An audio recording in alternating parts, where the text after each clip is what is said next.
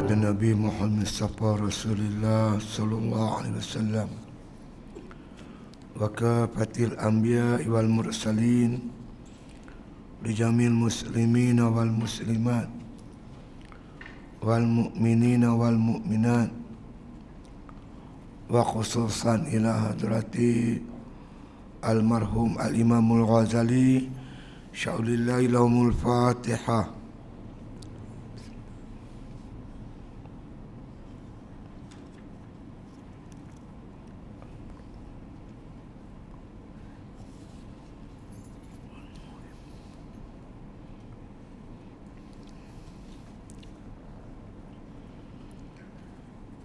بسم الله الرحمن الرحيم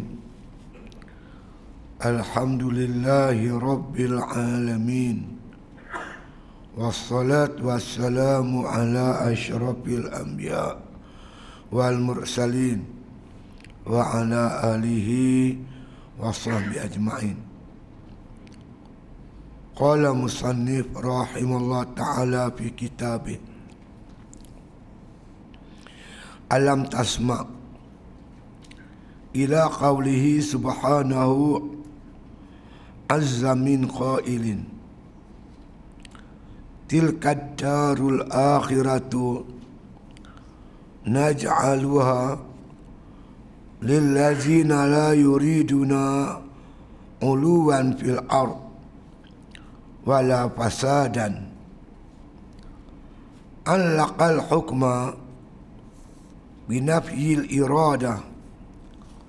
دون الطلب والفعل المراد. وقوله سبحانه من كان يريد الحرص الآخرة نزد له في في الحرسه. ومن كان يريد حرص الدنيا نؤته منها وما له في الآخرة من نصيب. Jadi tuan-tuan sekalian kita sambung perbicaraan tentang aqabatul awaid. Faktor-faktor yang menghalang seseorang tu melakukan ibadat. Yakni yang pertamanya iaitu dunia yang kita sedang kita bicarakan ni. Jadi dunia di sini dunia yang menghalang kita mengganggu gugat kita daripada ibadat. Adapun dunia yang halal yang membantu kita buat ibadat, ah, itu tak ada masalah. Yang masalah sini pasal dah sampai hubud dunia, kasih kepada dunia. Nabi SAW sebelum ni kita dah baca hadis. Nabi kata man kana ahabba dunyahu adarra bi akhiratihi. Siapa yang kasih kepada dunia maka memudaratkan akhirat dia. Dunia dengan akhirat ni ibarat masyrik dengan maghrib. Masyrik ni matahari naik. Maghrib matahari jatuh. Kita menghadap matahari naik, kita membelakangkan matahari jatuh. Kita menghadap matahari jatuh, kita terpaksa membelakangkan matahari, matahari naik. Jadi bila kita tumpukan hati kita pada dunia, akhirat kita dah rosaklah tuan-tuan. Kalau kita tumpu akhirat, makna kata dunia kita ni taklah nak dapat banyak sangat tapi setakat buat ibadat tu insya-Allah boleh. Kan ha, insya-Allah. Baik sambung kita dalam perbicaraan kita ni yakni Imam Ghazali rahimahullah taala kata dengan dalam bab dunia ni kita kena zuhud. Lah ni kita duk bicara apa itu zuhud. Yang dikatakan zuhud tu apa dia? Sebelum ni saya ulang balik. Imam Ghazali kata zuhud ni dia ada dua satu zuhud makdur. Satu zuhud yang ghair makdur. Satu zuhud yang kita boleh buat. Kita boleh usaha. Satu lagi zuhud yang kita tak boleh. Ini campakkan Allah ke dalam hati kita. Bila kita beramal dengan zuhud makdur, Allah bagi kepada kita zuhud yang tiada makdur. Apa zuhud tiada makdur? Sejuk hati dengan dunia. Ha, kalau makna kata kita meniaga, untung pun tak apa, rugi pun tak apa. Ha, rugi pun tak apa, untung pun tak apa. Hati kita tenang dengan dunia. Tak terliok dengan dunia. Sehingga sampai peringkat dunia tak boleh nak kacau kita untuk melakukan ibadat. Ramai orang tuan-tuan sekalian. Dia meniaga. Dekat nak masuk waktu, dia tinggal perniagaan dia. Dia pergi bayang apa semua. Lagi dia sambung balik. Tak ada masalah. Tak ada pula hati dia. Tak ada pula terikat dengan dunia. Tak ada. Ada orang macam tu. Lalu kita dibicara apa itu apa yang dikatakan zuhud makhdur. Yang pertama zuhud makhdur ni disebut oleh Al-Imam Ghazali bahawa tanya kita tidak menuntut apa yang tak ada. Kita tak ada kereta. Sedangkan kereta tu bukan benda yang penting untuk kita. Dan rumah kita sebelah ni, ya duk main masjid. Naik motor pun boleh. Kita tak ada kereta. Hati kita tak ada. Nak ada benda yang benda yang tak perlu tu kita tak ada duk tuntut. Itu zuhud. Makna kata, meninggalkan menuntut benda yang kita tak ada. Yang kedua, menceraikan dengan apa yang ada kat kita. Kita ada duit, nak sedekah boleh, nak keluar zakat boleh, nak bantu orang susah boleh, nak wakaf ke masjid surau boleh. Tak ada masalah. Ini zuhud. Kalau sekiranya tuan-tuan, kalau kita ada kata benda, nak bercerai itu kita sayang, itu makna kita bukan zuhud lah namanya. Ha, ha. Yang ketiga, kata Imam Ghazali, iaitu hati ini hati kita ni tidak berkendak pada benda yang kita tak ada. Benda tu bukan kita tak ada, tak tak ada duk cita-cita, duk nak tu nak ni tak ada. Buat ibadat betul-betul kerana Allah, bukan kerana habuan-habuan dunia ke dan sebagainya. Jadi kata Imam Ghazali antara tiga ni yang paling payah sekali iaitu makna kata kehendak hati tu. Kehendak hati kepada dunia yang tu payah. Kadang-kadang kita nampak orang tu miskin. Tapi hati dia belum tentu lagi. Belum tentu lagi hati dia. Ha, kan? Bab hati ni bab payah. Jadi zuhud ni persoalan hati. Sama ada hati kita terikat dengan dunia ataupun tidak. Soal tuntut belum tentu ada setengah orang dia memang cari harta benda dunia. Macam Abraham bin Auf. Ha, kan? Dia berniaga, dia apa. Kemudian dia dapat dunia diguna untuk fisabilillah untuk perjuangan untuk jihad. Kan? Sebab itu bila kita tengok seorang tu dia bersibuk dengan dunianya, kita belum tak boleh tuduh dia lagi cinta dunia. Mana kita nak tahu? Kadang dunia itu diguna untuk kebajikan. Banyak saya jumpa tuan-tuan. Orang yang kaya-kaya suka berderma menginfak fisabilillah. Kita tengok rumah dia ala kadar ya. Kenderaan dia pun ala kadar. Kan? Tuan-tuan tahu tu. Ada kalau kita dia pernah Masjid Batu Dia cerita nama Sungai Nibung Sungai Nibung Matang Nibung Matang Nibung Kedai yang apa yang laku tu nasi lemak dia laku nasi nasi dia dia tengok pinggan tu sampai tinggi tak lagi turun orang ambil satu satu satu laku kedai dia bila dia mati baru dia pun cerita kat saya pengusi masjid masjid batu cerita kat saya ustaz dia kata toke dia tu kereta pun tak ada dia ada motor-motor Honda yang lama tu.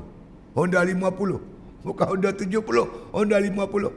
Itulah motor dia pergi beli ikan, beli daging apa di market. Itulah motor dia main masjid. Kan? Duit dia dia bagi masjid tu, dia bagi masjid. Masjid kau sama tampau tu dia yang supply semua.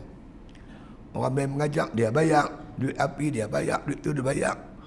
Ha. Kita tengok dia toke tapi hidup dia masya-Allah. Banyak orang saya jumpa tuan. Ada seorang nama Haji Dian. Dia dah meninggal juga. Dia seorang kontraktor tuan-tuan. Membekalkan barang-barang Felda. Maka Felda mula-mula dulu kan buka tanah kan. Dia banyak membekalkan cangkui lah, tajak lah. Macam-macam alat-alat besi dia bekalkan. Kaya tuan. Tapi tuan pergi tengok rumah dia. Ya Allah. Orang biasa aja. Pakai kereta Mercedes lama. Boleh kata di Perak tuan-tuan banyak masjid-masjid dia yang bekalkan alat-alat. Dia bagi simen, batu, besi semua dia bagi. Termasuk sekolah saya. Saya ingat tak tak kurang daripada 100 ribu lebih. Dia bekalkan untuk sekolah saya. Ha. Orangnya simple tak ada masalah. Cerita ada cerita kat saya kata satu hari dia nak pergi sembahyang subuh. Nak pergi sembahyang subuh dia kata tiba-tiba bila main tangkono polis tahan. Dia tak ada nak berit, dia langgar polis tu mati. polis pun tahan tak pakai tu papan tu, dia tak buat papan. Tangkona pula dia tahan. Saya tengah bawa kereta. dia langgar, terlanggar mati. Bercara mahkamah tu. Bercara-bercara, dia menang kes. Dia menang kes. Walaupun dia menang, dia pergi jumpa tu balu polis tu. Dia kata semua anak-anak yang mengaji saya tanggung sampai keluar universiti. Sampai dapat kerja dia kata. Oh, macam ni punya orang. Ada tuan, dia dia kita tengok sibuk dengan dunia tapi hati dia tak terpaut dengan dunia. Kan? Ha, ini yang kita makan sebagai zuhud. Jadi yang disebutkan bahawasanya tiga perkara ni Imam Ghazali kata yang payah sekali kehendak hati tu. Kehendak hati tu makna kata dunia tu kehendak tu yang jadi payah.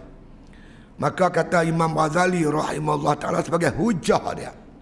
Hujah al-Imam Ghazali rahimahullah dia kata dia kata apa? Kata Imam Ghazali rahimahullah ta'ala alam tasma' Tidakkah kau dengar? Ila qawlihi subhanahu Azza min khail Tidakkah pernah kau dengar Daripada firman Allah subhanahu wa ta'ala? Daripada perkataan dia yakni firman Allah ta'ala. Allah berfirman dalam Quran. Alam tasma' ni istifham Mana kata takriri. Dia ada dua. Satu istifham apa nama ingkari. Satu istifham takriri istifham takriri ini soalan yang jawapan ada dalam tu siap dah bukankah aku ni pak hang ha bukankah aku ni pak hang takkan kita kata memanglah hang pak aku dalam jawapan soalan tu tiap jawapan jawapannya ya hang ingat aku ni anak hang ah bukan kadang-kadang pak marah ke anak Hang tak berdekat cakap dia. Hang ingat aku ni anak hang ah? Ha, jawapan siap ada. Tidak. Ha, bukan soalan tu perlukan jawapan. Makna satu ucapan, makna kata, nak kata apa? Ha, nak kata apa? Marah pasal. Hang ingat aku ni anak hang ah? Ingat aku ni pak hang ah? Ha, macam tu lebih kurang. Ha, alam tasma' uh, ila qawli subhanahu azza wa min khail Adakah tidak pernah engkau dengar firman Allah Subhanahu wa taala? Jawabnya ya, memang aku pernah dengar firman Allah tu.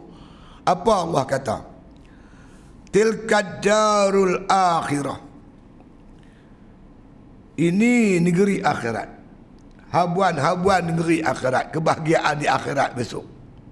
Balasan-balasan di akhirat itu. Untuk siapa? Naj'aluha kami jadikan keseronokan balasan akhirat itu untuk siapa? La yuriduna uluwan fil ard. Yang tidak makna kata berkendak ketinggian di muka bumi. Orang yang tak ada cita-cita area orang tinggi. Dia dapat jawatan tak kisah. Dia tu cita-cita tak ada. Tak ada kendak dia menuntut ilmu. Bukan nak jadi orang hebat. Bukan nak jadi orang masyur tak ada cita-cita. Tapi kadang-kadang Allah nak jadikan dia masyur. Allah nak bagi dia jadi masyur. Itu cerita lain. Kehendak tu kita bukan kehendak. Bukan kita nak jadi masyur. Kita nak kita buat kerja kita biasa. Mengajak gitu gini. Tapi kadang-kadang nak jadi Allah nak angkat dia jadi masyur. Dia jadi masyur. Kan? Ha, banyak tu tu gol gitu. Dia buat kerja agama. Lah ni ikutlah ada viral-viral ni. Dulu mana ada semua ni? Orang pi mengaji, oh Tok Gua Haji Umar hebat oh. Dia tak nak nak jadi hebat. Tapi Allah nak hebatkan dia. Kerana dia mengajak agama Allah. Ah, itu cerita lain. Ha. Yang disebut di sini, bahagian di akhirat besok, mereka yang makna kata dua atas muka bumi ini la yuriduna uluwan fil ard dia tak ada cita-cita tak ada kehendak nak dapat ketinggian di muka bumi. Tak ada cita-cita itu dia tak ada. Dia buat semata-mata kerana Allah. Taala dia mengaji kerana Allah. Dia beramal kerana Allah. Dia berjuang kerana Allah. Dia bersedekah. Dia buat apa? Semua lillahi taala. Bukan kerana nak mendapat ketinggian di sisi makhluk. Maka orang inilah yang Allah sediakan habuan-habuan di akhirat besok. Wala fasada. Yang tidak berkendak kepada kerosakan. Dia tak nak merosakkan dunia ni. Dia nak dunia ni aman, damai, duduk elok, tenteram, elok. Orang ni lah dapat habuan-habuan di akhirat besok. Orang yang berhendak kepada ketinggian dunia, dia dapat ketinggian ketinggian di dunia. Dia tak dapat kasih sayang Allah Ta'ala. Orang yang nak lakukan kerosakan di muka bumi, rosak muka bumi kerana dia. Tapi ketinggian sisi Allah, tak ada. Ha, jadi, ditakluk, digantung benda ni dengan hati. Niat di hati itu niat macam mana? Berbetulkan niat. Ha? Kita main mengaji, kita betulkan niat. InsyaAllah Allah sediakan habuan hebat di akhirat. Apa habuan dia? Nabi bersabda tuan-tuan. Man ja'al mautu wa yatlubul ilma. Liyu ya bihil Islam. Siapa mati dalam keadaan dia menuntut ilmu. Tengah-tengah duk main pergi balik, pergi balik mengaji ni. Tiba-tiba dia mati. Tak kira lah mati sakit ke, mati aksiden ke. Tak kira mati kerana apa. Tapi dia mati dalam keadaan menuntut ilmu. Untuk apa dia mengaji? Liyu haya bihil Islam. Dia nak menghidupkan dengan ilmu dia tu agama Islam. Dia nak tegakkan Islam dalam diri dia rumah tangga dia, masyarakat dan negara dia. Niat macam tu punya sahih. Bukan kerana dapat habuan-habuan dunia, bukan kerana nak masyur. Bukan kerana nak dipuji orang dan sebagainya. Apa yang Allah anugerah pada dia. Fabainahu wa bainal anbiya'i fil jannah darajatan wahidah kata Nabi. Antaranya dan antara nabi-nabi duduk dalam syurga yang satu besok bersama-sama Nabi alaihi wassalatu wassalam. Niat tu yang penting. Ha, sebab itu makna kata niat kita tu. Bukan kerana nak rosakkan dunia, bukan kerana nak ketinggian di di muka bumi. Buat kerja apa pun semata-mata kerana Allah. Apa kerana Allah? Kerana Allah pertama kerana nak menjunjung tinggi perintah Allah Ta'ala. Itu nombor satu. Nombor dua, nak menzahirkan rupa kehambaan kita kepada Allah. Macam tuan-tuan duduk depan saya, saya mana kenal? Tak kenal. Dia ni apa dia? Satu hari pergi hospital. Pipi, eh, tengok macam kenal. Ni siapa dia? Saya duduk pergi masjid, Ustaz kuliah, terlalu saya ada. Baru tahu dia doktor. Oh, pakai dia punya jaket dia putih juga lah. Lepas tu dia pakai stetoskop. Dia cek darah orang pakai BP set.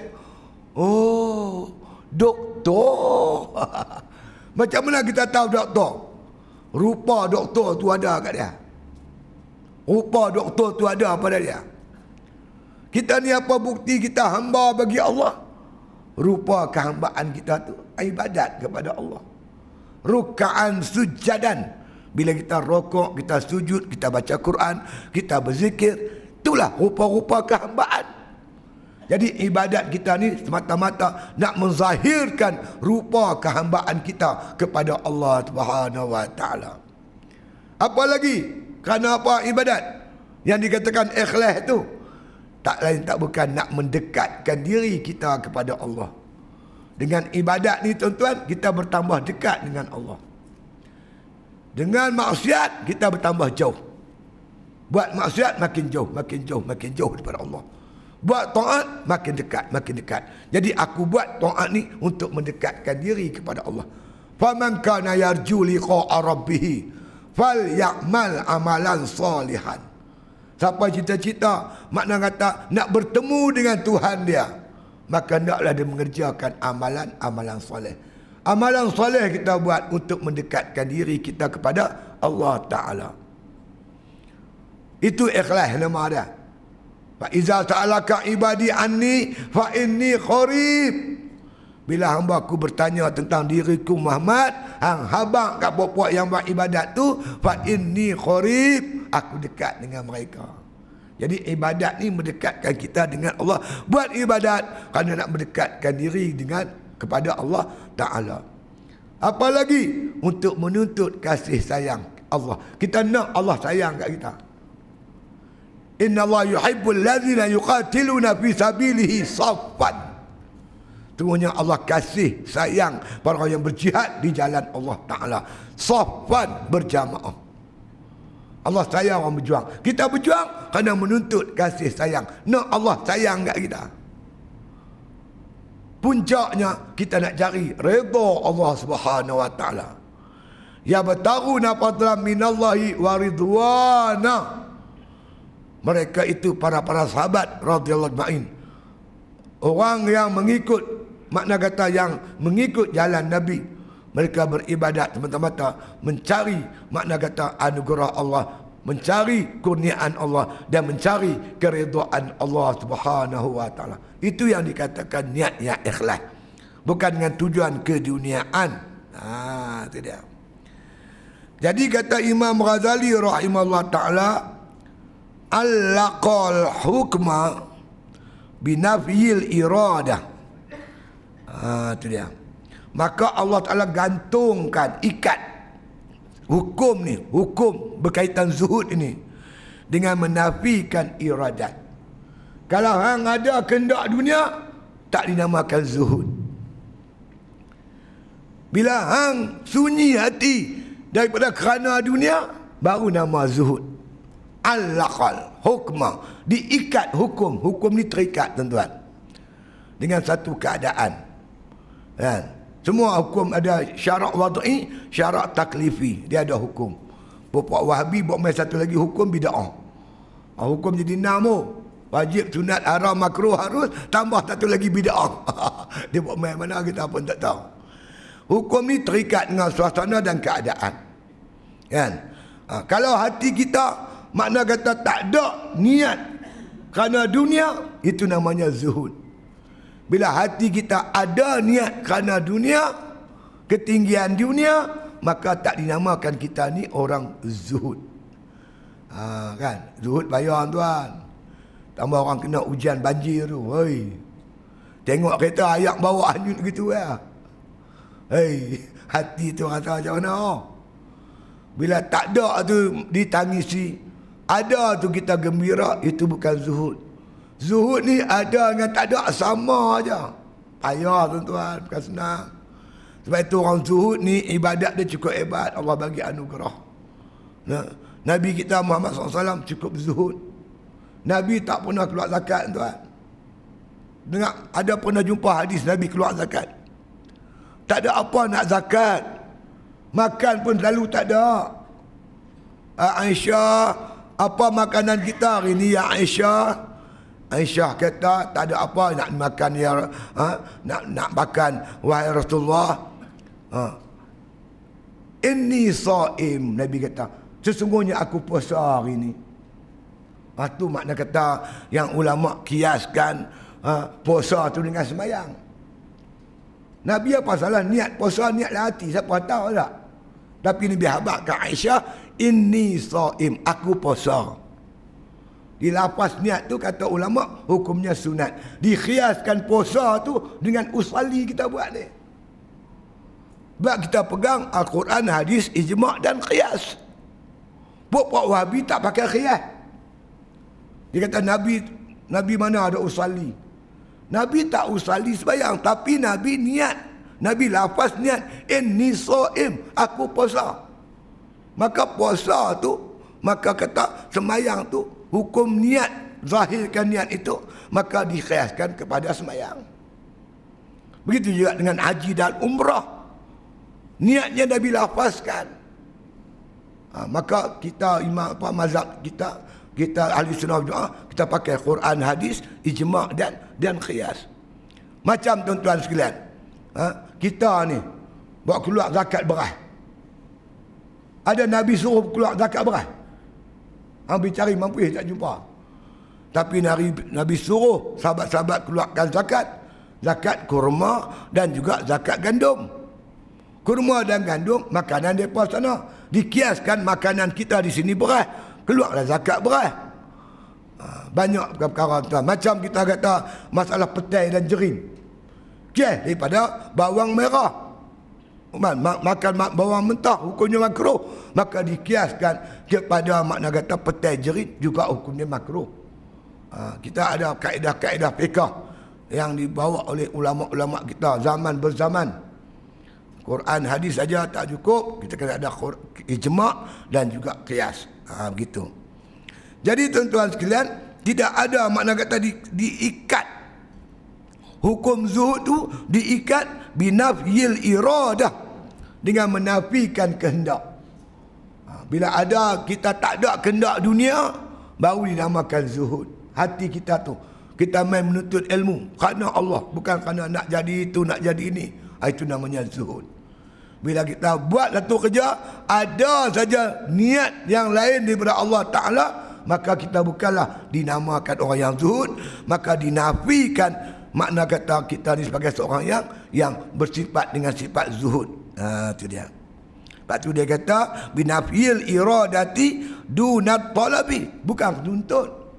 Ada orang tuntut dunia tapi hati dia tak terpaut dengan dunia. Dia perlukan untuk buat ibadat. Dia cari duit untuk buat ibadat. Ha, kan? Dia nak berjuang, dia nak berjihad, dia nak impak bisabilillah maka dia gunakan tenaga dia cari harta benda dunia untuk tujuan agama tu. Tak apa. Dia masih di kalangan orang yang zuhud. Ramai sahabat-sahabat buat macam tu. Ya ah tu dia. Ah tu dia. Qala musannif rahimallahu taala duna talabi wal fi'lil wal fi'lil murad.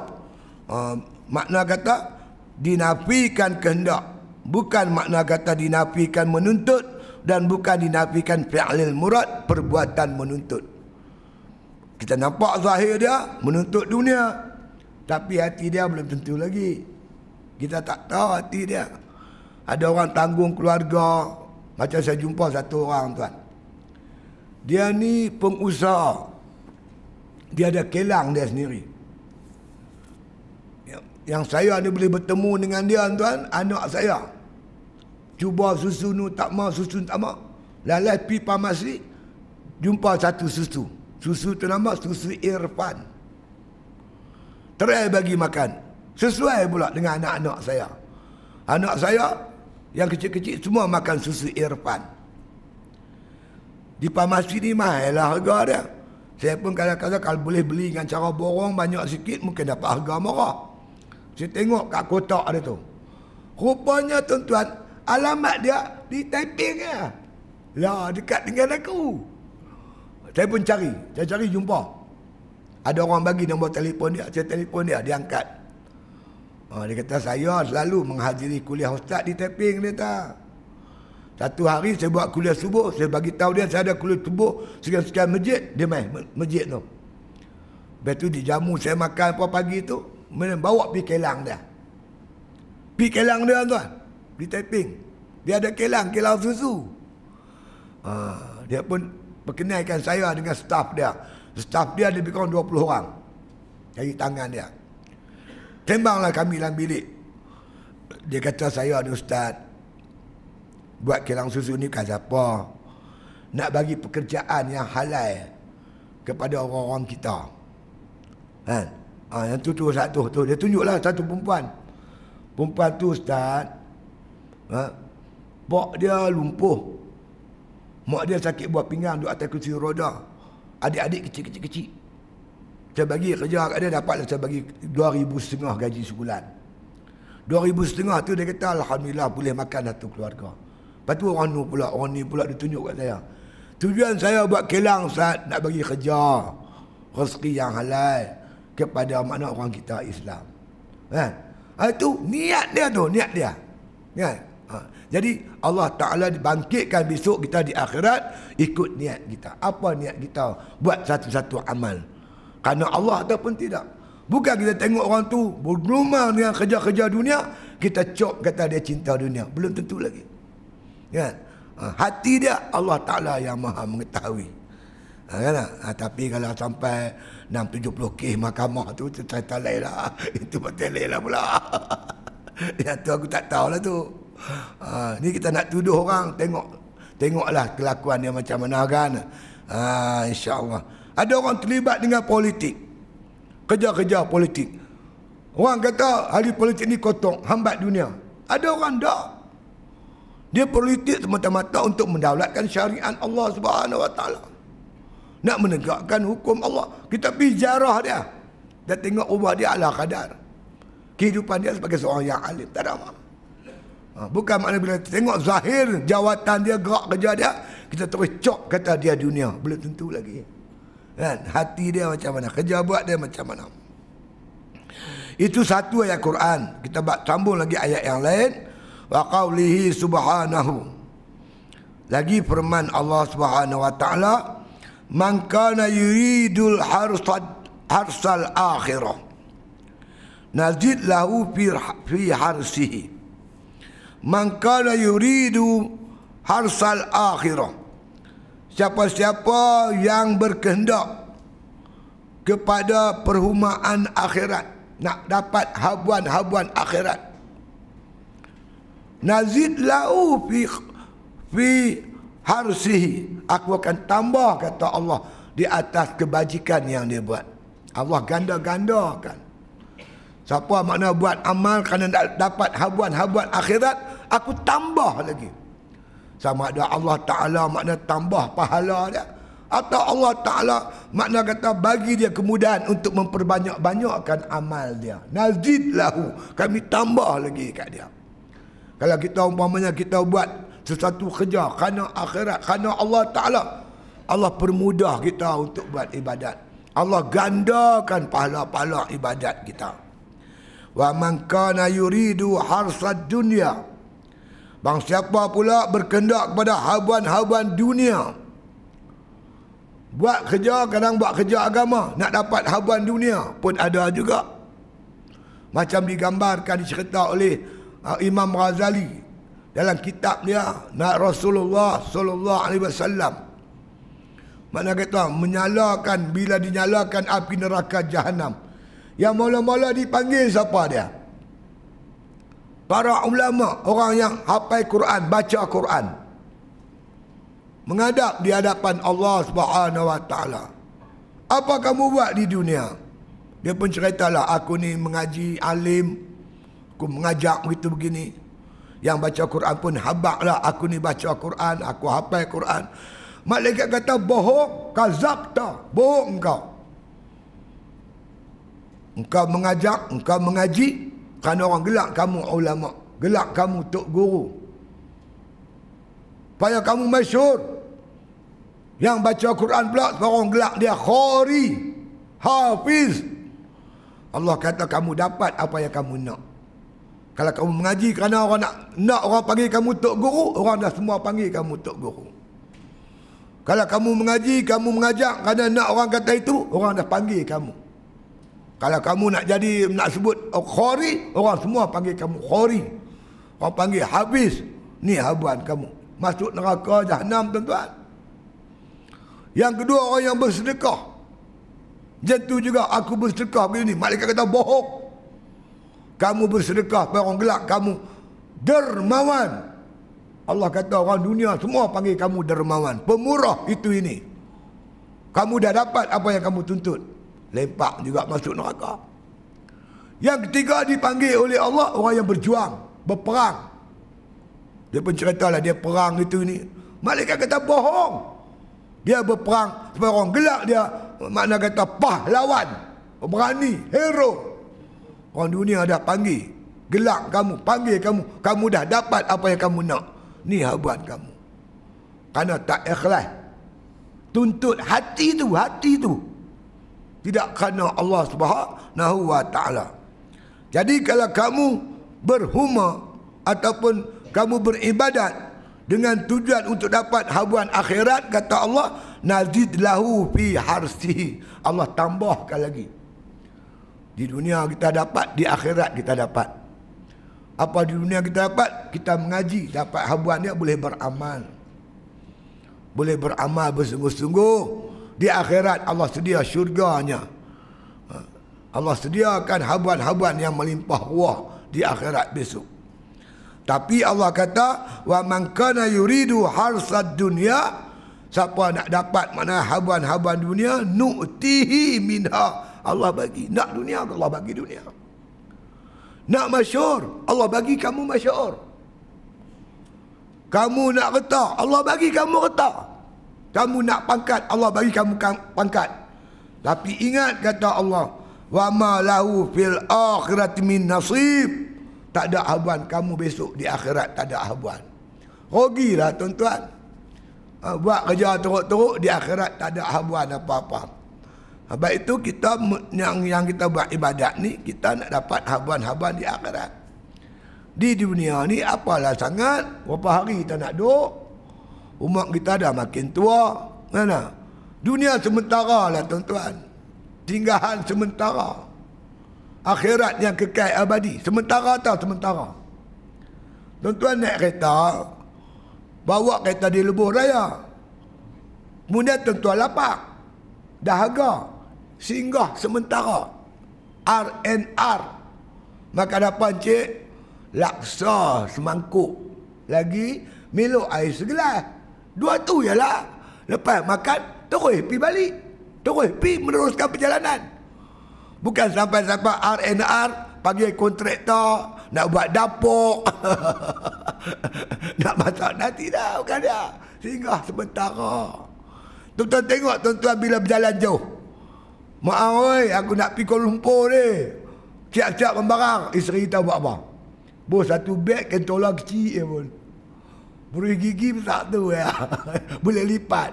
Ubat gigi pun tak tu ya. Sabun halus. Pasal apa? Pi sementara.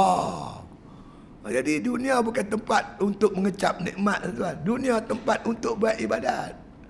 Ha, ambil dunia untuk buat ibadat. Tu ya. Dunia yang kita ambil untuk buat ibadat, dunia yang halal, kita ambil buat untuk ibadat. Allah tak soal. Kita ambil dengan tujuan lain akan disoal. Tengok orang kata, lah soal apa masalah? Eh, jangan main. Saya tuan-tuan kena soal siasat dengan SB masa kena ISA. Sekali dia interrogate, seminggu tidur tak lena. Sakit kepala seminggu, makan tak pun lalu. Tu satu hari dia soal kita, soal siasat kita. Seminggu tidur tak lena. Ini bayangkan malaikat soal siasat. Allah soal. Oh. Jangan buat pasal. Oh. Nak lari pergi mana. Ha, jadi akhirat itulah tempat sebenar tuan-tuan. Ha, tempat yang sebenar, bahagia yang sebenar. Jadi, kalau kita nak habuan dunia, kita dapat. Tapi kalau kita nak habuan akhirat, Allah Ta'ala tambah lagi ganjaran-ganjaran untuk kita. Pilihlah akhirat. Sebab, wal akhiratu khairun wa abaqa. Akhirat itu lebih baik dan lebih kekal. Itu dia. Wa qawli subhanahu wa ta'ala. Lagi firman Allah. Imam Ghazali buat main hujah-hujah Quran bahawa nak sebutnya bab zuhud ni hati-hati. Hati kita ni macam mana dengan dunia. Itu dia. Firman Allah Ta'ala Man kana yuridul ajilah Ajalna lahu Fiha Ma nasya' Man kana yuridul ajilah Siapa nak habuan-habuan yang segera Ajilah ni segera. Kita makna kata kita mengaji nak habuan segera. Nak orang puji, nak dunia, nak pangkat kedudukan. Makna habuan, makna segera ni habuan-habuan di dunia. Dia ada dua tuan-tuan. Satu makna kata jannatul ajilah. Satu lagi jannatul ajilah. Yang kata ajilah ni disegerakan di dunia. Ajilah ditangguh. Ha, dia ni mencari makna kata habuan-habuan segera di dunia. Orang puji kaya raya. Lah kaya raya tuan-tuan tengok tuan tunjuk di Kelang di lembah Kelang tuan. Dia tu kata saya buat rumah dia kata. Dia himpun duit 20 tahun. 95% dia siap. Tetap mai banjir sekelip mata habis. Ada orang baru beli kereta, kereta baru dan pakai dua hari. Habis. Jadi tu apa yang keren tu dia tarik tak tahu kereta siapa dia tarik habis. Jadi bersih buruk lah. Dunia lah tuan-tuan. Ya Allah. Tuhan tunjuk depan mata kita. Dunia. Yang kita duduk hambat duduk gitu. Allah nak tarik. Sekali tarik. Habis. Semua habis. Tak apalah. Makcik tu kata. Kata benda dunia tak apa. Boleh cari. Nyawa penting. Dia kata. Ha, sekali-sekali Tuhan buat untuk kita fikir. Dunia yang hampas pulih tu. Allah Ta'ala hapuskan saat dia. Allah tarik balik. Tambah kalau kita mati. Dunia yang makna kata kita pegang ni, yang kita duk miliki ni, tinggal habis semua tuan. Tak boleh bawa pergi kubur.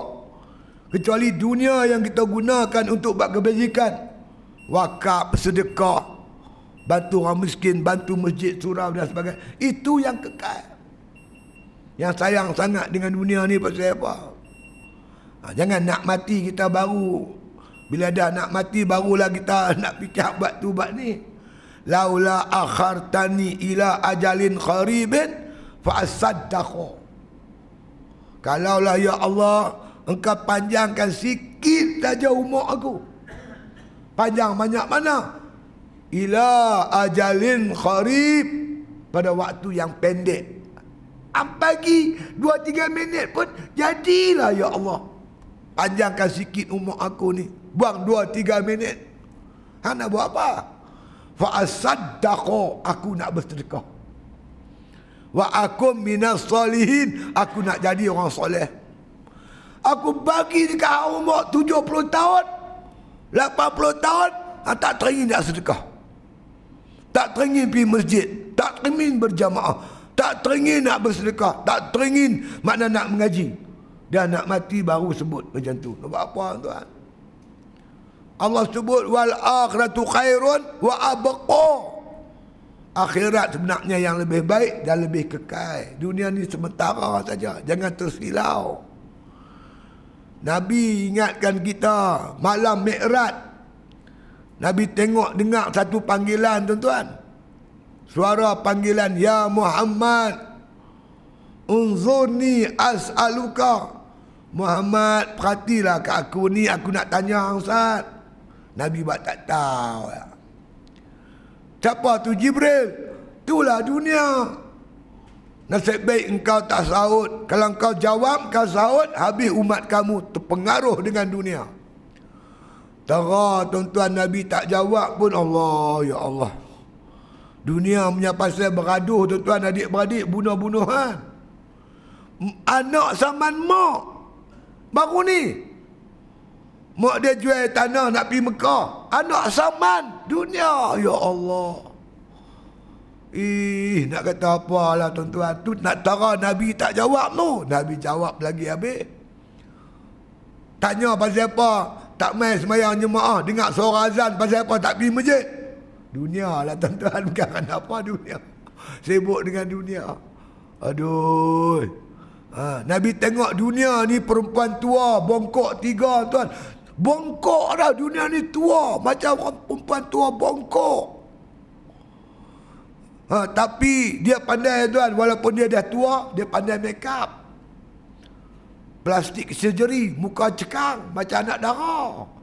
Pakai baju gaun. Dia kata, ha, ramai orang teringin nak kahwin dengan aku. Dia kahwin dengan aku, aku bunuh laki-laki aku. Habis aku bunuh. Walaupun dia tengok laki aku aku bunuh Tapi ramai lagi teringin kat aku Nak menikah dengan aku Nak kahwin dengan aku. Dia tengok mata kepala dia Ramai kawan-kawan. Semayang entah ke mana Mengaji entah ke mana Apa entah ke mana. Sibuk dengan cari dunia. Mati dalam keadaan macam tu. Alhaakumut takasuru hatta zurtumul maqabir. Melalai harta benda anak pinak Sampai masuk dalam kubur. Sedap-sedap duduk dalam kubur dah. Dia dia tengok mata kepala dia Tapi dia teringin lagi nak kahwin dengan aku. Aduh dunia lah tuan-tuan. Ha, Kita jangan. Ambil dunia sekadar perlu untuk buat ibadat kepada Allah Subhanahu wa ta'ala. Jangan sampai melalaikan kita Daripada beribadat kepada Allah. Lepas tu kata Allah Man kana yuridul ajilah Siapa berkehendak kepada habuan-habuan segera di dunia ni. Dia mengaji, dia menuntut, dia nak masyur dunia. Mengaji menuntut kerana nak peleceh orang lain dunia. Mengaji menuntut kerana nak dapat haba dunia, pangkat. Semua ni dunia, dunia, dunia. Ha. Apa kata Allah? Ajilna lahu. Maka kami segerakan bagi dia. Dia nak aku bagi. Kan? Dia nak aku bagi. Dia nak masyur. Aku bagi dia masyur. Dia nak pangkat. Aku bagi dia pangkat. Dia nak apa lagi? Nak berjatuh orang lain. Nak peleceh orang lain. Aku bagi.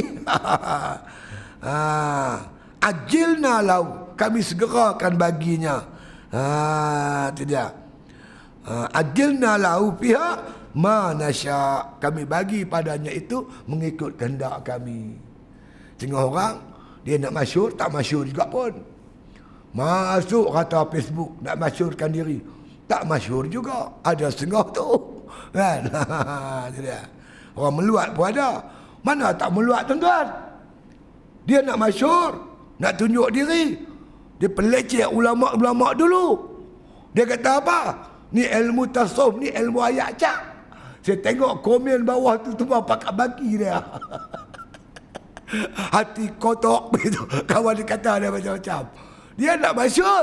Tak masyur, orang marah lagi ada. Ha, jadi kami kendaki. Mana yang kami nak bagi masyur, kami bagi masyur. Itu ujian untuk dia. Ha, mana tak tak juga. ha, satu lagi firman Allah Subhanahu wa taala. Wa qaulihi subhanahu wa taala. Lagi-lagi firman Allah. Man aradal akhirah wa sa'alaha. Sa'yaha. Ha, itu dia. Makna wa man wa man aradal akhirah. Barang siapa berkendakkan makna kelebihan-kelebihan akhirat wasa'a laha dan dia berusaha ke arah itu berusaha bersungguh-sungguh untuk dapat habuan-habuan akhirat dia kata sa'yaha. Maka maka usahalah dia untuk itu. Jadi orang ni dia nak kelebihan akhirat dia bekerja untuk akhirat. Kan? Orang yang nak kelebihan dunia dia bekerja untuk dunia. Kan? Ha, tidak ikut kehendak hati dia. Jadi kata Imam Ghazali, ama taral isyarata kull kulliha. Ilal irada maka tidakkah apakah tidak engkau melihat? Diisyaratkan semua ayat-ayat yang dibacakan tadi. Ilal irada. Maka ditujukan kepada iradat. Kehendak. Kehendak hati kita tu nak macam mana? Nak dunia kan tak akhirat. Bukan apa yang kita buat. Yang pentingnya apa yang ada di hati kita. Ha, sebab itu makna kata bila kita menuntut ilmu kita letakkan niat semata-mata kerana Allah subhanahu wa ta'ala. Imam Ghazali menyebut ada apa perkara niat menuntut ilmu ni. Yang pertama kita nak keluarkan daripada lembah kejahilan kepada lembah ilmu. Orang jahil ni Allah murka orang alim ni Allah sayang nak keluar daripada dunia kegelapan kejahilan kepada dunia yang terang menerang dengan ilmu pengetahuan agama. Kita menuntut ilmu kerana kita ni tuan-tuan nak menjadi hamba bagi Allah Ta'ala. Tanpa ilmu tuan-tuan kita mensyirikkan Allah dalam keadaan kita tak tahu. Kita menuntut ilmu ni dengan tujuan nak mengenal Allah dan nak mengabdikan diri kepada Allah Subhanahu wa taala.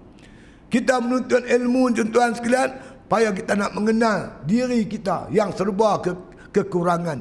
Lagi mengaji, lagi rasa diri ni lekeh. Lagi rasa kebesaran dan keagungan Allah Subhanahu wa taala. Menuntut ilmu kita nak kenal kekurangan yang ada pada kita. Bila kita mengaji kita jumpa tuan-tuan banyak benda kita buat tak kena. Segi akidah kita, segi ibadat kita, segi perjalanan hati kita. Oh, rupanya aku ni tak kabur. Aku ni riak. Hingga kita berbetui apa yang ada diri kita. Kita mengaji ni tuan-tuan sekalian. Supaya kita nak mengenal tip budaya syaitan. Kita tak mengaji, kita tak jumpa. Macam mana syaitan tipu kita. Dan kita nak memperbaiki diri kita. Ha, kita mengaji tuan-tuan sekalian. Supaya kita lebih gemar kepada akhirat. Daripada gemar kepada dunia. Tuan-tuan boleh rojok kitab makna kata hidayatus salikin Imam Ghazali bagi tujuh matlamat menuntut ilmu tu ada tujuh niat yang baik. Ha, tu dia. Jadi, tidakkah kau lihat kata Imam Ghazali bahawasanya disebut ayat Quran tu iradah, iradah, iradah. Ha, yang ni orang yang berkehendak. Apa nak kita tu? Niat kita tu apa benda? Apa yang kita cita-cita kita dalam kita buat ibadat? Kerana dunia ataupun kerana akhirat. Nah, ha, itu dia. Oleh itu, kata Imam Ghazali rahimahullah ta'ala, ya, fa'amruha wal muhimmu izan. Nah, dia kata, fa'amruha, maka kejarkanlah demikian itu. Wal muhimmu, itulah sebenarnya cita-cita kita dalam nak mengerjakan ibadat. Kerana Allah Ta'ala, bukan kerana dunia. Dia dua ya tuan-tuan. Dunia ataupun akhirat. Kerana akhirat. Bukan kerana dunia. Ha, dunia tempat bekerja. Hasilnya besok di akhirat. Tu macam unit amal kita tu anak-anak muda tu. Bekerja kerana Allah Ta'ala. Beramal kerana Allah. Dia kata selut sampai ke lutut. Oh, kau senang. Hang tembak water jet pun tak jalan. Oh. Kena water, water jet besar oh. Oh bukan kerja. Tengok tuan-tuan mereka tarik tu pipe gunung jerai. Bukan ada upah. Buat kerja kerana Allah. Kita buat kerja kerana Allah. Tengah orang buat kerja untuk cari persepsi.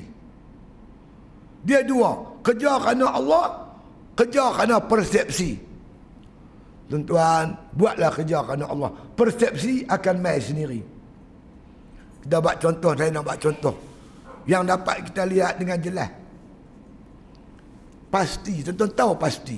Berapa duit gaji guru? Berapa yuran budak-budak? Gaji guru rendah, yuran kecil. Dia mengajak dengan ikhlas. Berapa lama dia buat kerja tu? Hari ini tuan-tuan, hasil gerak kerja mereka pasti menjadi satu-satunya tuan-tuan sekalian kelas pra sekolah yang terulung di tanah air kita. Siapa boleh napi? Kita tak boleh napi. Nak tahu kata cemerlang tak cemerlang pasti hampa pergi sekolah rendah. Pergi sekolah kebangsaan tu, pergi sekolah rendah. Cari cikgu dejah satu. Cikgu mesej nak tanya. Ya, budak-budak baru masuk sekolah sebulan dua bulan, tuan pergi interview. Cikgu dejah satu. Nak tanya cikgu, anak murid cikgu ni yang mana yang mudah diajak. Dia akan kata bekas budak-budak pasti. Dia boleh baca, dia boleh tulis, dia boleh semayang dengan betul. Ha? Dia boleh berdoa. Hormat cikgu. Betul tuan? Maknanya hari ini dah, dah, dah timbul macam satu persepsi terhadap pasti. Persepsi yang cukup hebat. Dia, tuan. Saya mendapat maklumat. Masa pas buat muktamar di Batu Sembilan. Ni jalan apa? Dekat dengan Gua Cepedak tu. Bukan ada markas pas buat buat apa buat muktamar satu hari. Jadi pemimpin-pemimpin PAS ni pergi jumpa ketua polis Kedah. Nak minta bantuan polis Kedah untuk jaga lalu lintas takut jam. Satu soalan polis. Amal ada amal, amal. Ada berapa kekuatan amal? Strength dia berapa? Maka bagi tahulah sekian banyak orang, berapa ratus. Oh, polis kata kalau macam tu tak payah panggil polis lah, cukup dah tu. Tuan-tuan boleh nampak, polis pun yakin dengan unit amal. Bukan cakap polis, hospital. Tahun tu tuan-tuan saya pergi muktamar tahun tu. Kan? Berlaku ribut petang tu dekat maghrib. Ribut dia bagi kemah-kemah dan tunggang, tunggang terbalik. Ramai juga yang cedera. Kena pukul di kemah tu. Panggil ambulans. Tuan-tuan, hospital terkejut. Rupanya unit amal ni dia ada unit tuan-tuan medik. Dalam tu doktor ada, HA ada, semua ada. Dia pun boleh balut semua elok. Ambulans mami eh buat pergi hospital. Ada orang sini balut dah siap. unit amal. Hospital pun angkat tangan tuan-tuan. Hari ni unit amal menjadi makna kita kata salah satu NGO yang makna diakui kebolehan mereka dalam mengatasi masalah banjir. Ni, ni beribu-ribu sekarang ni. Dekat enam ribu daripada sana. Bantu sana, bantu sini. Jadi kita buat kerja dengan elok. persepsi dia main sendiri. Saya buat contoh tiang dengan bayang. Ada tiang, tentu ada bayang kan? Bayang tiang ikut tiang. Tiang bengkok, bayang bengkok tak? Kalau tiang lurus, bayang lurus. Hamba kerja baik, persepsi insya-Allah baik. Lepas itu pepatah Arab kata, la tastaqimu zillu wal udu a'waj. Tidak akan lurus bayang kalau tiang dia bengkok. Kalau tiang bengkok, tentu nak buat apa? Mai ramai-ramai gotong royong, pedegak, petegak bayang bagi lurus. Boleh? Mana boleh pelurus bayang?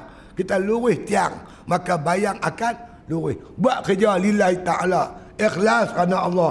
Buat elok-elok. InsyaAllah persepsi yang baik akan timbul. Ha, akan timbul di kalangan masyarakat. Percayalah, lambat laun makna kata apa masyarakat akan makna kata menghormati kita yang buat kerja kerja elok tadi ni insyaallah jadi bila banjir aja kepala terbayang mana ini amal ada seorang tuan-tuan dia cerita kat saya tuan dia kata banjir besar di Kelantan. Banjir besar. Dia dengan keluarga dia duduk atas bumbung. Malam gelap gelita. Dia telefon polis tak dapat. Dia telefon bomba tak dapat. Handphone dia tinggal dua bar ya.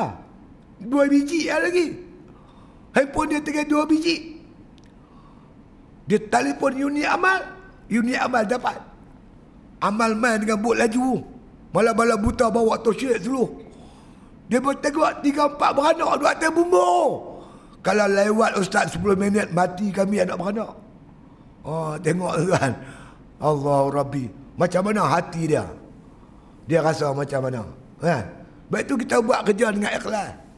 Buat kerana Allah Ta'ala. Jangan kita buat kerana pujian orang apa. Tak. Pujian tu dia akan main sendiri. Bukan itu tujuan kita. Sebab tu Tok Guru saya kata. Dunia ni sidik dia kata macam lembu liak. Tahu lembu liak? Lembu liak ni dia kata, kita hambat dia, dia lari tercacak ekor. Dia lari, tak dapat dah. Tapi kita buat tak peduli kat dia, lembu liak ni, dia sonde pungguk kita. Betul tuan? Dunia ni, kita hambat dia, dia lari. Tapi kita buat tak peduli kat dia, dia sonde pungguk kita. Berapa ramai orang tak peduli dengan dunia. Dunia mai kat dia. Kan? Ha, orang yang hambat dunia tak dapat terang mana pun. Jadi orang yang hebat dia buat kerja mata-mata kerana Allah bukan dengan kerana keduniaan. Ha itu dia. Jadi kata Imam Ghazali rahimahullah taala ya. Lakinil abdu iz wazafa wastaqama alal awwalin a'nil tafriq ya A'nil tafriq wa tarku fa'mulun min fadlillahi subhanahu wa ta'ala. Ya. Maka kata Imam Ghazali rahimahullah ta'ala uh, tetapi dia kata seorang hamba itu apabila meninggalkan hatinya itu. Kan, daripada menuntut ya artinya benda yang ada di tangan dia dia boleh dia boleh makna kata dia boleh berpisah. Bila dikenaki oleh agama dia boleh derma dia boleh impak dia sanggup ceraikan dunia daripada diri dia. Ha, kalau benda-benda tak perlu dia tak menuntut. Dan hatinya pun makna kata ha, tidak makna berkehendak ha, kelebihan-kelebihan dunia ha, dia kata wastaqama alal awalin dan berdiri di atas yang awal tadi ada tiga benda tadi ni yang kita sebut. Pertama, makna kata dia tidak menuntut benda yang tak ada. Yang kedua, sanggup bercerai daripada benda yang ada kat dia. Dan yang ketiga, hatinya buat kerja semata-mata kerana Allah, bukan kerana keduniaan. Bila tiga ni ada, apa dia tiga itu? Dia kata, anit tafriq. Dia kata, iaitu uh, bahawasanya ha, dia tang, apa tafrik berpisah daripada dunia tak ada hajat dia kerana dunia wa tarkal pak mak wa, wa tarka dia kata dan dia meninggalkan dunia itu fa'mulun min fadlillah subhanahu wa ta'ala semata-mata mengharapkan kurniaan daripada Allah subhanahu wa ta'ala. Yang kata zuhud tadi ni. Yang ada tangan dia dia berpisah yang dia tak perlu dia tak tuntut. Dan niat hatinya semata-mata kerana Allah bila tiga dia buat benda yang macam ni. Semata-mata untuk mendapat anugerah Allah Ta'ala dia buat tiga ni semata-mata untuk mendapat kurniaan daripada Allah Subhanahu wa taala. Ha, dia kata an yufaq an yufaqahu li daf'il hadhihi al-irada. Ha, dan muafakat pula supaya meninggalkan kehendak yang tadi ni. Wal ikhtiar dan kehendaknya anil qalbi makna menanggalkan tidak di hatinya itu menuntut haban-haban keduniaan semata-mata nak mencari kurniaan Allah Subhanahu wa taala. Fa annaul mufaddalul karim azza wa jalla. Semuanya dia buat semata-mata untuk mendapat anugerah daripada Tuhan yang mulia. Summa kata Imam Ghazali rahimahullah taala summa allazi yab'asu 'ala tarki wa tafriqi wa yuhawwanu 'alaika zalika zikra afati dunya wa uyubaha. Maka dia kata bangkitlah seseorang itu di atas meninggalkan dan memisahkan diri kerana untuk mendapat makna kata ke memikirkan segala afat-afat dunia dan aib-aib dunia. Dia fikir tentang aib dunia. Dia fikir tentang kerosakan dunia banyak dia perhati orang yang sibuk dengan dunia ke mana saja mana arah tujunya ha, maka dengan dia pikap-pikap macam tu dia menjadilah makna orang yang zuhud kepada dunia dan menumpukan ibadatnya semata-mata kerana Allah Subhanahu wa taala. Kemudian kata Imam Ghazali wa qad aksarun nazul khawla fi zalik fi zalika faminhu dia kata qaula ba'dhum maka kata lagi Imam Ghazali rahimahullah taala banyaklah perkataan-perkataan ulama-ulama yang menyampaikan kepada kita perkataan mereka itu berkaitan tercelanya dunia. Dia antaranya dia kata kata para alim ulama watarkud dunia qillati dia kata wana iha kami tinggalkan dunia kerana sedikit kayanya. Kami tinggalkan dunia kerana kaya dunia ni tak terang mana. Hang himpun himpun dunia pun nak buat apa banyak-banyak makan bukan boleh banyak. Hang nak makan banyak hang darah tinggi. Hang nak makan lebih kencing manis. Penyakit macam-macam tu ada. Dunia tempukan tempat seronok-seronok. Seronok kita di akhirat. Sini kita dijadikan oleh Allah untuk buat ibadat. Ha. Kita makna kata-kata ulama tinggallah makna kata dunia tu janganlah sampai kita duk hambat dunia kerana kayanya tak seberapa. Wasurati dia kata ha, fana iha ha, wahibbati syuraka iha. Maka kata juga ulama dunia ni segera binasanya ha, bagi orang yang bersekutu dengan dia. Dunia ni cepat binasa. Kita beli kereta, langgar accident, hancur juga. Kan? Pakaian kita pakai lusuh. Dunia makna kata, dunia yang kita miliki cuma sementara. Qala Syekh Imam rahmatullahi alaih kata juga imam kami mengingatkan kami. Dia kata apa? Lakin dia kata yaji'u min haza rahatul rughbatil fatihatu. Li anna man syaka fi raqa ahadin ahabba wisalahu. Dia kata nak tahu kata kita ni orang yang cinta dunia ataupun tidak. Iaitu dia kata sini kenyataan yang jelas. Makna kata apabila li anna man syaka firaqu ahadin. Iaitu apabila seorang tu mengadu-ngadu bila terpisah dengan dia ahabba wisalahu seronok dia bila berjumpa. Itulah dunia. Berjumpa dengan dunia dapat dunia seronok. Luput dunia dia mengadu-gadu cerita sana cerita sini. Itu alamat dan tanda kita makna cinta dunia. Kalau ada pun tak ada ada pun lagu tu tak ada pun macam tu ah, itu alhamdulillah lah tapi bila tak ada tak dapat tuan atau hilang di tangan dia dia punya mengadu sana mengadu sini. Ha, bila makna berjumpa dia dapat dunia dia seronok. Ha, itu tanda dan alamat kita ni cinta kepada dunia. Wa man taraka syai'an limakani syurakai fihi ahabbu lawin farada bih. Kata lagi Imam Ghazali barang siapa? Ya ha, takut makna kata ha, Barang siapa makna kata takut terkena bersekutu dengan dia. Maka kasihlah dia sekiranya dia kata dia berpisah dengan dia. Ha, orang yang takut makna kata bersekutu dengan dunia, dia suka berpisah. Kalau tak ada pun lagi senang aku. Ha, lagi ada, lagi payah. Ha, kata setengah lagi. Fal khawlul balik. Ni perkataan yang makna yang yang paling tinggi lah paling elok lah. Ha, kata ulama kata Imam Ghazali ma qalahu syekhuna rahimahullah taala dengan apa yang dikatakan oleh apa nama syekh kami kata Imam Ghazali. Dia kata apa? Inna dunya adu wallah azza wa jalla wa anta muhibbahu.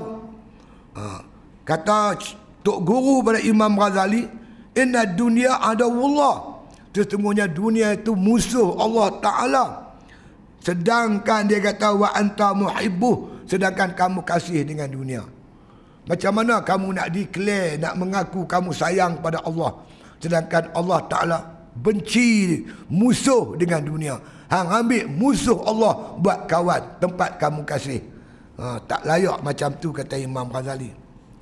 Katanya lagi man ahabba ahadan abghadha aduwahu. Ha, barang siapa kasihkan seorang maka makna kata dibenci oleh musuhnya. Dua orang bermusuh. Lepas tu kita kawan dengan seorang. Seorang lagi akan marah kat kita. Ha, contohnya macam tu dia kata. Wali annaha fi asliha dia kata wasiqatun jifatun. Dan sesungguhnya Dunia itu merupakan bangkai kata Imam Ghazali rahimahullah taala. Ala tara anna akhiraha ila al-khazari wal fasadi wat talashi wal is wal ishilalihi wal wan nafat tidakkah makna kata dunia itu akhirnya dia akan hilang? Akhirnya dia akan rosak? Akhirnya dia akan makna kata binasa dan akhirnya menjadi hampas. Ha, itulah dunia. Apa saja yang kita miliki lama-lama akan hancur. Ha. Lakinnaha jifatun suhatu bitibin watuyat watuyat dia kata bizinati bizinatin fa'tazi fa'taza bi zahirihil ghafilun tetapi dunia ini bangkai yang disalut yang dibalut dengan benda-benda yang cantik dihiasi dengan benda-benda yang yang cantik akhirnya tertipulah orang yang ghafilun orang yang lalai daripadanya. Dunia ni memang asalnya kotor tapi dibalut diperhias kan? Dengan cantik-cantik banyak orang yang tertipu. Tetapi kata Imam Ghazali rahimahullah taala wa zahada fi hal ghafil ghaakhilun. Tetapi makna zuhudlah bagi mereka-mereka makna kata yang berakal. Orang yang berakal dia berhati-hati. Tidak tertipu dengan dunia yang sementara ni. Tapi orang yang lalai maka dia akan terpengaruh dengan kecantikan dan keindahan dunia. Silawan-silawan dunia yang sementara ini. Kesimpulan yang kita Makna kata yang kita dapati pada malam ni ialah memanglah itulah hakikat yang tak dapat kita nafikan. Ha? Bahawasanya dunia singgahan sementara.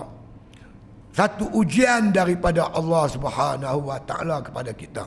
Ingat dunia tempat kita buat ibadat. Hasilnya tempat kita besok mendapat habuan daripada Allah Subhanahu wa taala. Di dunia ni banyaklah mana ujian-ujian daripada Allah Subhanahu wa taala. Allazi khalaqal mauta wal hayata liyabluwakum ayyukum ahsanu amala. Ha, Allah lah makna kata dia lah menjadikan kehidupan dan kematian. Di dunia ni lah kita hidup, di dunia ni lah kita mati. Maka Allah Ta'ala menjadikan dunia ini untuk menguji siapa antara kita yang terlebih baik amalan. Oleh itu janganlah sampai makna kata dunia tipu kita. Tapi kita ambillah dunia yang halal sebagai alat dan pekakas untuk beribadat kepada Allah untuk mendapat habuan-habuan bekalan di negeri akhirat. Jangan sampai dunia tipu kita. Nah, jangan sampai dunia menipu kita. Karena dunia kita tak buat ibadat, kita lalai dengan dunia, Sampai kita bermusuh-musuhan dengan adik-beradik kita berebut dunia. Dengan sesama Islam. Kita berebut dunia. Ha, ini dah silap. Ini tanda-tanda menunjukkan kita kasih kepada dunia. Ingat, dunia tempat singgahan sementara. Kita ada lima alam tuan-tuan. Jangan tuan-tuan lupa. Dunia ni alam yang tak lama. Pertama kita dah lepas alam arwah. Kita pun tak ingat berapa lama kita duduk di alam arwah. Berapa ribu tahun kita pun tak tahu. Kemudian Allah pindahkan kita ke alam rahim ibu. Alam arham. Duduk dalam perut mak kita sembilan bulan lebih sikit. Lepas tu kita pergi alam ketiga. Mak kita lahirkan kita. Kita sedang berada di alam dunia ini. Alam dunia ni. Dunia tempoh tak lama. 60 tahun, 50 tahun, 40 tahun, 70 tahun. Sehingga sementara ya. Dua lagi tunggu kita tuan-tuan. Dua lagi duk tunggu kita. Pertama alam kubur. Kita pun tak tahu nak duduk di kubur berapa ribu tahun. Kedua alam akhirat. Hidup sana selama-lamanya. Alam kubur, alam akhirat, inilah tempat kita cari bekal. Bekal di sini. Lepas tu ada ulama buat contoh kita ni tuan-tuan dalam pelayaran. Naik satu kapal. Kita belayak. Belayak belayak belayak. Kemudian kita dapat makna kata panggilan ataupun apa taklimat daripada kapten kapal. Tuan-tuan dan perempuan perjalanan kita masih jauh. Tapi kita singgah sementara di pulau dunia. Kita akan singgah pulau dunia lebih kurang sejam daripada sekarang jadi kita benarkan siapa nak turun ke pantai, ke pulau tersebut untuk mengambil bekalan untuk meneruskan perjalanan. Tapi ingat balik semula ke kapal sebelum pukul 6. Pukul 6 kapal akan bergerak. Akan bergerak terus. Sampailah tuan-tuan di di pantai di pulau tu, pulau dunia tu. Yang turun di pulau tu ada tiga jenis manusia. Manusia yang pertama tuan-tuan dia dengar nasihat eh, kapten kapal. Dia turun, dia bawa tapawai, bawa plastik, bawa itu ini, bawa botol ayak, dia ambil lah ayak, buah-buahan apa yang ada di pulau tu. Dia makanlah sikit. Ha, dia bawa bekal untuk meneruskan perjalanan. Dia sampai kapal tuan-tuan. Kapal kata, kapten kata balik pukul 6. Dia pukul 5 dah naik atas lah. Dia boleh pilih tuan-tuan tempat yang elok-elok untuk dia duduk di kapal tu. Dia pun rehat situ. Ada kumpulan satu lagi. Dia turun-turun sampai tak ingat apa dah. Dia tengok pulau dunia. Makan, minum, Makan minum, makan minum. Berenang. Oh, tak seronok ya. Tengah-tengah seronok, bunyi siren. Pon, pon, pon. Kapten bagi isyarat, kapal nak bertolak. Dia kelang kabut, tak ada nak ambil apa tuan-tuan. Tak ada nak ambil bekal apa pun. Lori. Sampai-sampai kat kapal, kapal dia nak bertolak. Kapal dia tarik sau. Nak bertolak sangat-sangat dah. Dia tengok dalam kapal tuan-tuan orang dah penuh. Dia dah tak ada tempat. Akhirnya duduk di berai-berai kapal tu. Tahu berai? Tepi-tepi kapal tu. Ribut ke, hujan ke, ombak ke, nasib hang lah. Siapa suruh hang balik lambat? Ah, tu nombor dua. Yang nombor tiga, tuan-tuan. Dia punya seronok. Makan, minum, makan, minum. Orang bagi siren. Siren. Pon. Pon. Dia buat tak peduli, tuan. Tahu siren? Siren dia darah tinggi. Kecil manis lemah jantung, buah pinggang, dialisis ni. Lepas tu pula janggut pun dah putih. Ah, cairan kapan nak tolak dah, mati tak lama-lama lagi. Hmm, dia buat tak peduli, duk tengok gusti lagi. Ada jenis lagu tu, tak peduli dengan siren. Sedap-sedap kapal bertolak. Dia pergi kat kapal tuan, tengok kapal dah tak ada. Duduklah di pulau tu, ulak lah, bewak lah, lipat lah, nasib lah hang. Siapa hang tak ingat? Kita pun begitu tuan-tuan. Kehidupan kita tiga jenis manusia. Yang pertama dia diingat selalu mati. Rumah kedua dia masjid ni lah. Dia main masjid buat ibadat, dia mengaji, dia apa, baca Quran, dia apa. Kerana dia ingat, aku ada. Satu lagi dunia, ada lagi satu tempat, iaitu di akhirat. Kubur dan akhirat. Ni gulungan pertama. Gulungan yang kedua, sibuk. Bong, bong, bong. Lama-lama tuan main siren. Apa siren? Rambut dia dah putih. Uban dah berterabuk. Kulit dah kenok. Gigi dah gugok. Ngerah Tuhan bagi dia stroke. Lumpur sebelah badan ni. Urut-urut kuat balik. Ha, dia kata tak boleh aku. Saat lagi aku mati ibadat tak ada. Ha, tu gulungan kedua. Okeylah juga. Ha, dia nak pencin dia sedap balik. Tak apa. Itu gulungan nombor dua. Gulungan nombor tiga ni tak sedap apa. Makan minum, makan minum. Tak seronok. Eh, tuan. Ha, ini gulungan ketiga. Kita naklah jadi gulungan pertama. Ingat tuan-tuan sekalian. Hari-hari orang mati. Kawan-kawan kita mati, kita pun akan mati. Ya Allah. Ha, jadi kita jadilah gulungan yang pertama bersiap sedia untuk kembali ke akhirat. Ya, masya-Allah. Ha, saya rasa satu satu apa sikit kot yang mampu saya sampaikan malam ni. Insya-Allah mudah-mudahan kita sambung pada masa akan datang. Wallahu alam. Al-Fatihah.